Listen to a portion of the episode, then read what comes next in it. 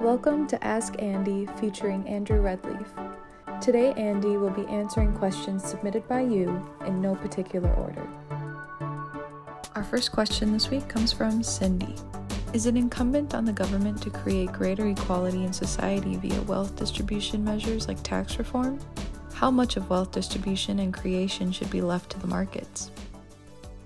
Think this is interesting as most of you probably know, I think of myself as a libertarian conservative, and so generically speaking, in general, I'm for the government doing as little as possible for a number of reasons. The most basic of which is the thing that distinguishes government from the private sector is the government has a monopoly on the legitimate use of force in general is a bad thing. The essence of government to me is coercive power, and that should be used very limitedly. That said, it seems clear to me that there's some really fundamental unfairness, inequity in American society today, and that it's worse, more unequal, more unfair than uh, when I was growing up 50 plus years ago. I would commend to everybody a book called The Upswing, which is by Robert Putnam and somebody else. He wrote Bowling Alone. He talks about what he calls the I, we, I curve and posits that there are very long cycles in which society oscillates between a strong individualism, I, and a maximization of individual choice, individual, don't want to use the word liberty, but individualistic possibilities. I exalted over community and we. He, as I've said, that starting in the 70s to the financial crisis, was a period of what I called empowered individualistic capitalism Putnam makes the point that in general, we've been on the ascendant part of the I curve. He posits that sort of peak, peaked in that we'll see an expansion of community kind of ideals. And you've already seen, you know, whether it matters or not, whether it means anything or not, the Chamber of Commerce moving from their Friedmanian kind of statement of the corporate purpose to an acknowledgement or the view that business has responsibilities other than to shareholders and to profit making. I think it's actually right to understand what looks like they might be purely market sorts of results as coming from a broader culture and, and sociology. So if you look at over the last 50 years, the spread between more or less all industries, very, very broadly, the spread between the what management earns and what labor earns has widened dramatically. Now, is that a result of management suddenly becoming more valuable, relatively speaking, over time or relatively scarce over time? No, I think not. I think it's a reflection of attitudes, and those are changing. So I think government has tended to fail and sow division when it is explicitly uh, picking winners and losers, where it is explicitly appointing benefactors and detractors. Uh, I think the focus should be on public goods. And to me, the best thing government can do is improve K through 12 education and non college alternatives. Stanley Druckenmiller for a while was was talking on college campuses about the government debt and one of the things he highlighted is over the last 50 years government spending went from whatever it was you know 75 or 80 percent public goods to 75 or 80 percent transfer payments.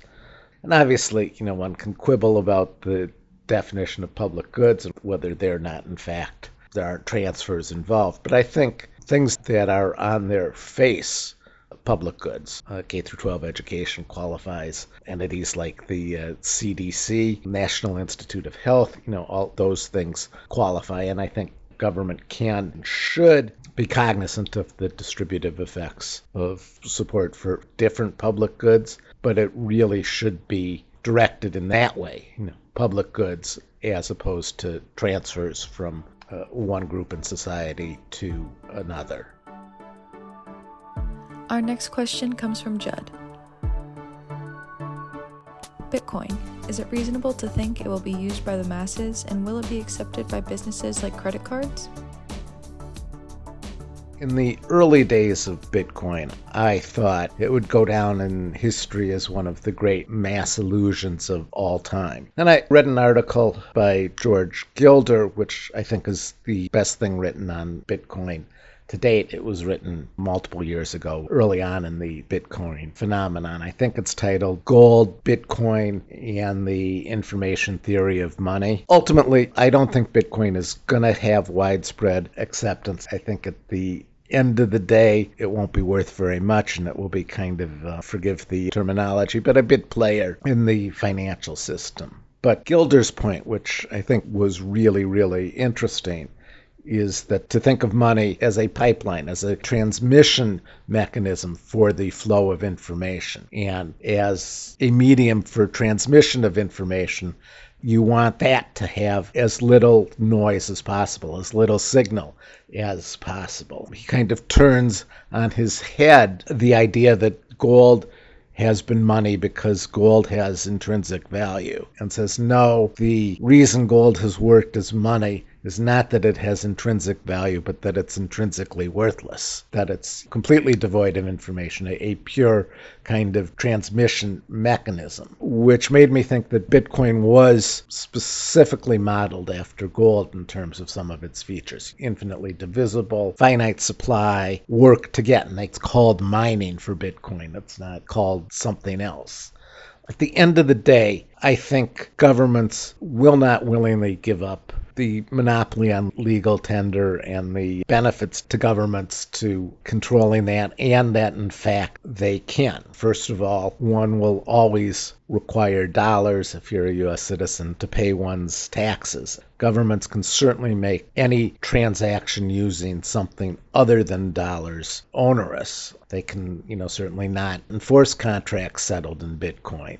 While I think it's interesting and the idea of money as a transmission mechanism as something that should be, as a matter of theory, intrinsically worthless is interesting. I don't think you can separate money from contract, contract from enforcement, enforcement from government. So I think at the end of the day, Bitcoin will not be a mass medium of exchange or for that matter. And if that's not going to happen, if it won't work as a medium of exchange, it's very, very hard to see how it works as a store of value. I think Bitcoin is interesting, it's fun to watch, but I do not think it will replace government issued currencies. Our next question comes from Alex. Looking back on the recovery from COVID in both consumer spending and the equity markets since March, how much of this do you attribute to fiscal programs and how much to monetary policy? How do you see these forces interacting in 2021? Let me say first that monetary policy and fiscal policy have never been more blurred, which is something I think we can expect going forward. So, monetary policy, uh, interest rates and credit, fiscal policy, direct taxing and spending. But we have something like Congress appropriates money to everybody in the country a thousand dollar check. That's fiscal policy. The Fed drops hundred dollar bills from helicopters a la Ben Bernanke's suggestion at some point that's monetary policy. Something like the PPP the payroll protection plan is really in between. The Fed's purchase of certain assets would also strike me as in between. That's first. The line is in fact blurry. As to the recovery in financial markets is unambiguous and clear just in terms of where publicly traded stocks are and credit sensitive instruments, etc. I would somewhat arbitrarily, again, because it's sort of hard to distinguish between what's monetary and what's fiscal policy, I think that's all money, which is mostly coming from monetary policy, and the biggest sort of element being uh, the financial system put, as it were, the kind of belief that the financial system won't fail, that, that there won't be cascading defaults, asset liquidations, declining asset prices, insolvency of financial institutions. So, that I think is the picture on the market recovery. I think when one says the recovery in consumer spending. While I haven't really done an autopsy on the Bureau of Labor statistics, this strikes me as very tricky. I mean, certainly you have elements of closing and shutting. So, you know, we don't measure GDP from Friday night till Monday morning as, you know, a bunch of the economy closes for the weekend. So you have kind of those effects. But as we shut down and partially reopened, that said, certain segments of the economy you can't in any stretch say have recovered in that. And their recovery you know i'm thinking specifically of travel leisure hospitality which have been decimated and won't recover till the vaccine is widely distributed but also sort of places that one might not have expected you know healthcare education stuff around that. If what you've seen is really really dramatic contractions in a small but a meaningful portion of the economy, and neither monetary policy nor fiscal policy have, can, or will put that back together. We'll sort of see if uh, summer, fall, as in fact the threat of the virus dissipates, how, to what degree those segments recover.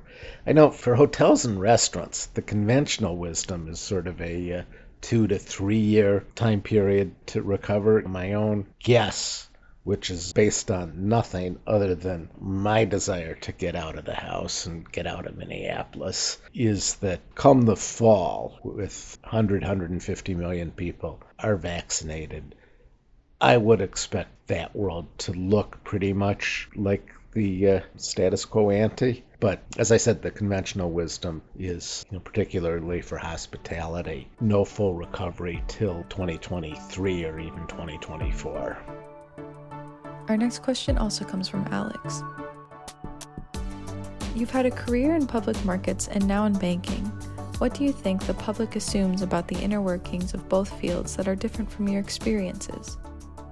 You know, I'm not sure on the banking front. I'm not sure what the public perception is, and I'm not sure that there should be one or that it's all different. I think one of the things that is my perception. The uh, mega too big to fail banks can do mass consumer banking, can do credit cards and so forth, and they can do Fortune 500, though maybe even not the bottom of the Fortune 500 banking, but they really do not service even mid-sized businesses, which to the public would be reasonably large, not mega, but significant. I think for quite a while, actually, middle market companies have been underserved and not financially optimized. As to the uh, misperceptions on the public markets, there are a few things. I would say the biggest is how incomplete a picture of the public markets the things you can get a quote on your phone from. You know, every Yahoo Finance, every listed company, you can get a quote and trading volume and so on and so forth. That really is a fraction of the financial system and quite a bit more is unseen. I think the second misperception is uh, that the markets are constant. The markets do not change to the extent that they do over time. I think perception is dominated by physics analogy as opposed to a biology analogy and ecology analogy. People think of constant physical forces, determinative kind of outlooks, as opposed to multiple interrelationships of both competition and symbiosis. There's a truism that human nature doesn't change and therefore markets don't really change. I don't think that's true. I mean, I think it is true that human nature is relatively constant, but the circumstances and environments and constraints that humans operate under change quite a bit over time there are a wide variety of people that have been successful in financial markets, and they're quite a bit different. It's not as if one formula, one path is the path to success. So, successful investors don't all look alike, they're quite a bit different over not ecologic time very, very meaningful changes occur. Things over 10 to 20 years, the markets are quite a bit different at the end than at the beginning. I think there's at the sort of level of the things you can get a quote on your phone. There's less manipulation and less skimming than the public might perceive that at that level, the markets are in fact fairer, but returns that one should expect are actually quite a bit lower And I think is the public perception. I recall in Michael Lewis's book, Flash Boys, he's an entertaining writer and it's an entertaining book, but he was sort of kind of up in arms about high frequency traders skimming from the market and it being a deadweight loss to investors. But, you know, even within his narrative, it's fractions of a penny on every transaction. Alex also asks, What's the worst poker bad beat you've ever had?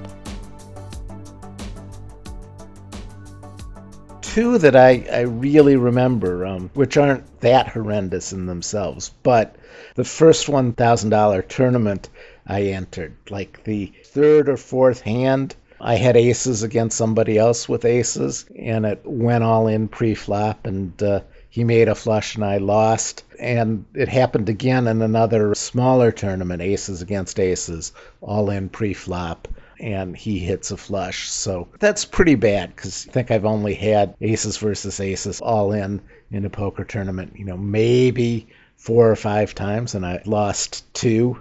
You know, when you're you're 94 or 95 percent to split the pot. I can tell you the, the most remarkable reverse bad beat, also in a tournament with my driver John. Blinds were getting significant. We were both approaching short stack. It went all in pre-flop. He had a pair of kings. I had ace king. He's a three to one favorite then, but then the flop came king three three. So I now literally I need ace ace or three three on the turn or the river for me to win the pot. So you know I have I'm a 250 or 240 to one underdog. Sure enough, the uh, turn and river came 3 3, so I won that hand. Neither John and I will ever, ever forget that. Our next question comes from Judd.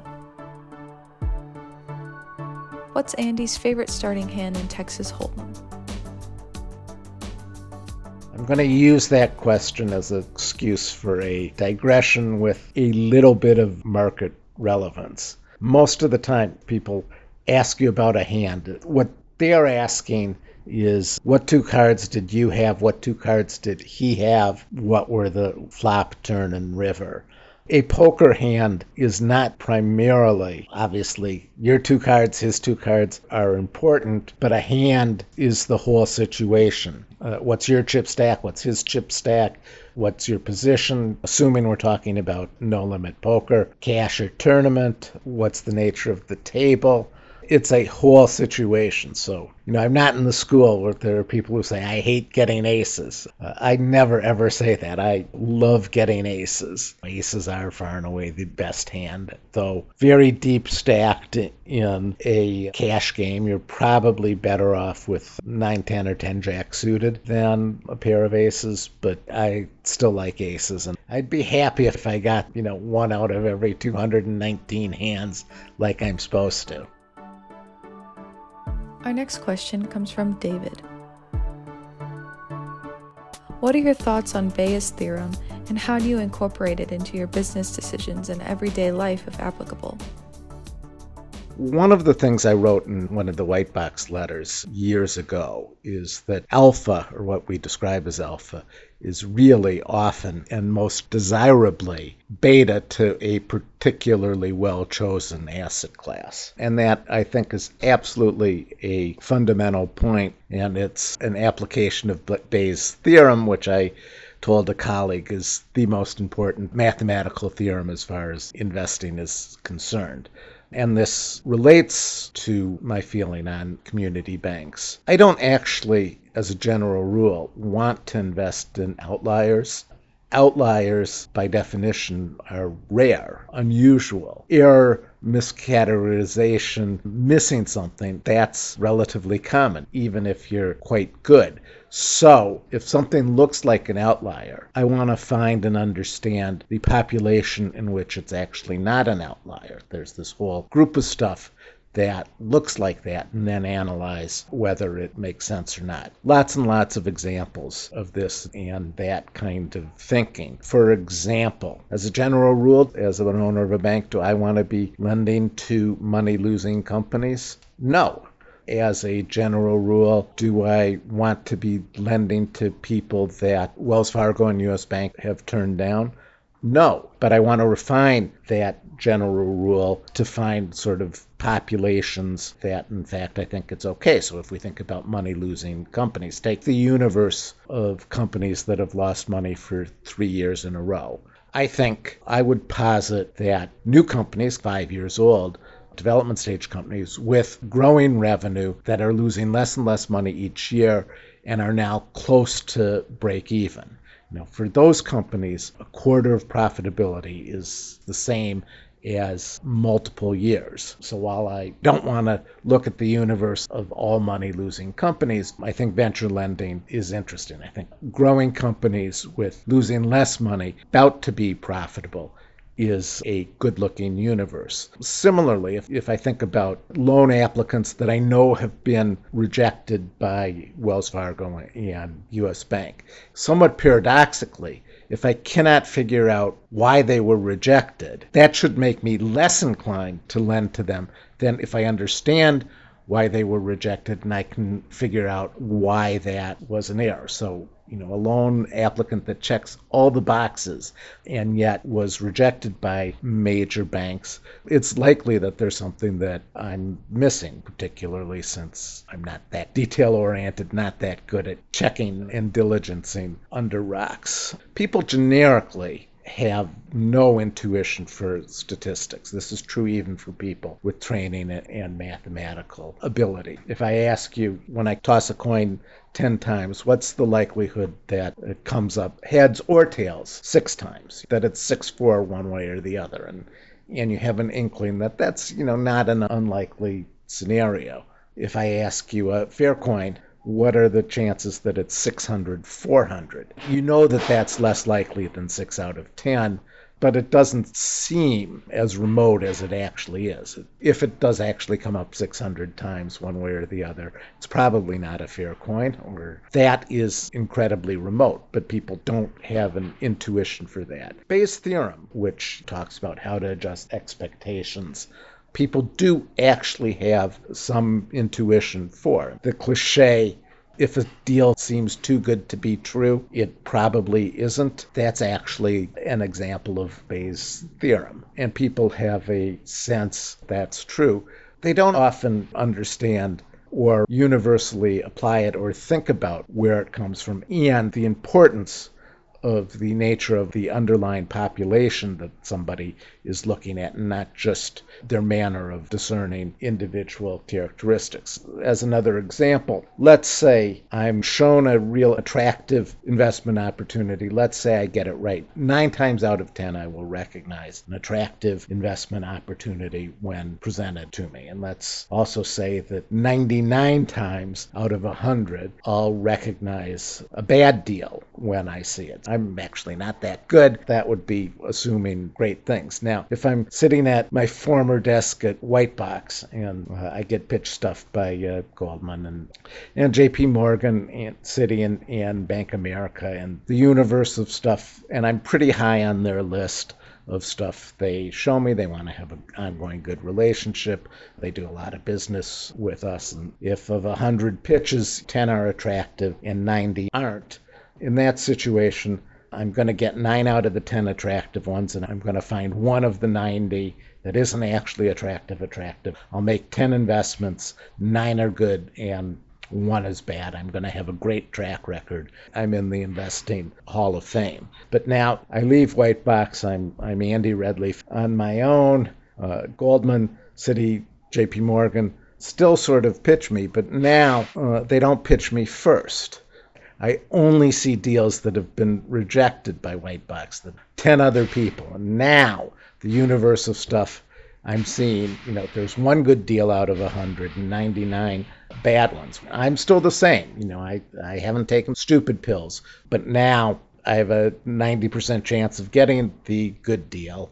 But out of the 99 bad, I make one mistake and buy that too. So now I'm buying one good deal and one bad deal. Suddenly, it looks like I've taken stupid pills. And you, you sort of see this all the time. You know, people are in a situation and they're doing very, very well. They move, they change their situation. The population of stuff they're seeing has changed. They haven't changed, but now they do considerably less well. And people often, you know, will not have correctly applied Bayes' theorem to that situation. You'll hear frequently an investment manager, a fund manager, whatever, will say that they look at a hundred deals to find one. If in fact they're actually doing that, something is wrong. What would be more accurate is for them to say, we have very specific things we're looking for, very specific categories. Out of the whole group of investment opportunities in the world, 99 out of 100 don't meet those categories. Well, in point of fact, they should be able to determine that fairly quickly. They don't really have to look at 100 investment opportunities to get the one. They need to pre screen or have a process for pre screening that most of the stuff that comes across their desk actually looks like they would invest in. If they're getting 100 proposals that don't fit for every proposal that does, they're actually doing something wrong. And that's another example of Bayes' theorem. And our last question this week comes from John. I'd like to open up your book a bit and ask specifically what public traded banks you like best and for what reasons. I'm going to dodge that question, uh, both because even though I don't think I'm subject to the compliance I was subject to when I ran a group of hedge funds, that voice still repeats itself in my ear, and I'm very leery of making uh, specific stock recommendations. But also, I own about 60 different names, and I think diversification is a good idea. Buffett has said diversification is a uh, defense against ignorance, and if you don't feel ignorant, then you don't need to diversify. And I think within this sector, one will always have a necessary degree of ignorance, both because obviously one isn't able to, in a very granular way, dissect the assets of a bank, the individual loan portfolios, and it's even not possible to really dissect the processes and procedures. Presumably, most bank managements that I've heard or read cues on give a reasonable statement of procedures and process, and they are examined. So it is something of uh, a leap of faith. And therefore, you know, I do think diversification is a good idea. I have analytically and in my mind broken the holdings up into a number of buckets. The principal four I would highlight in answer to the questions. There's the bucket of very low price to tangible book across the portfolio that averages a little under 60, but I would say, you know, anything trading below 70% of tangible book value would probably qualify in that bucket. Second category is high return on equities, generally speaking, over 10%. This bucket tends to trade between 80 and 90% of tangible book. Third bucket are uh, companies that have announced and are pursuing meaningful buybacks. In terms of return on equity, they tend to be a little bit in between the low price to book and the high return on equity and they are trading at the highest percentage of price to tangible book 0.9 to almost 1 and the last category is tagging along where an activist is already involved. I would say of the four categories, I would say I'm probably like the uh, high return on equity bucket the most mainly because I think it's you know something of a proxy for management skill. And so even you know if there are two banks, one trading at 50% of tangible book and one trading at tangible book, if the one trading at 50% of tangible book has a 5% return on equity, it has a 10% return on uh, equity at market. The high return on equity one is trading at book, earning 10% on equity. Its earnings yield, its return on market cap is the same, 10%.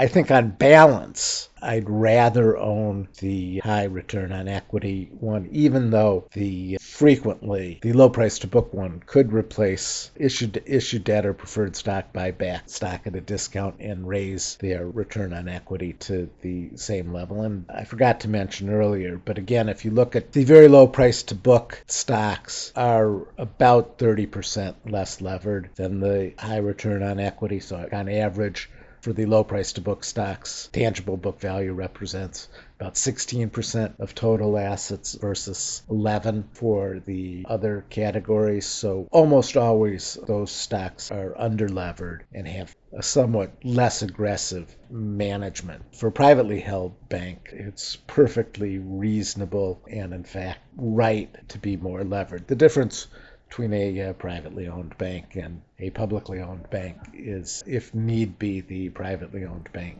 can raise equity without diluting current shareholders. Thank you for listening to Ask Andy. If you would like to submit a question, please email askandypodcast at gmail.com. Ask Andy is sponsored by Park State Bank. Visit www.parkstatebank.com for all your banking needs.